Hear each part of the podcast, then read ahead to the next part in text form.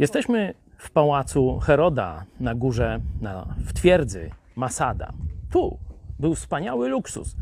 Tu kawelki na ścianie, tu były baseny. Widać, że ten człowiek bardzo kochał życie i e, wszystkie jego wygody. Zobaczcie, że dzisiaj to jest jednak w ruinie. Twój dom i ogródek będzie wyglądał gorzej po tym czasie, jaki upłynął od czasu mieszkania tu króla Heroda. Warto więc zastanowić się, czy inwestycja się opłaca, czy naprawdę budowanie sobie pałacu na ziemi to jest wartościowe przedsięwzięcie. Pięknie jest tutaj. Fajnie jeszcze było pewnie za jego życia. Ale gdzie teraz jest Herod?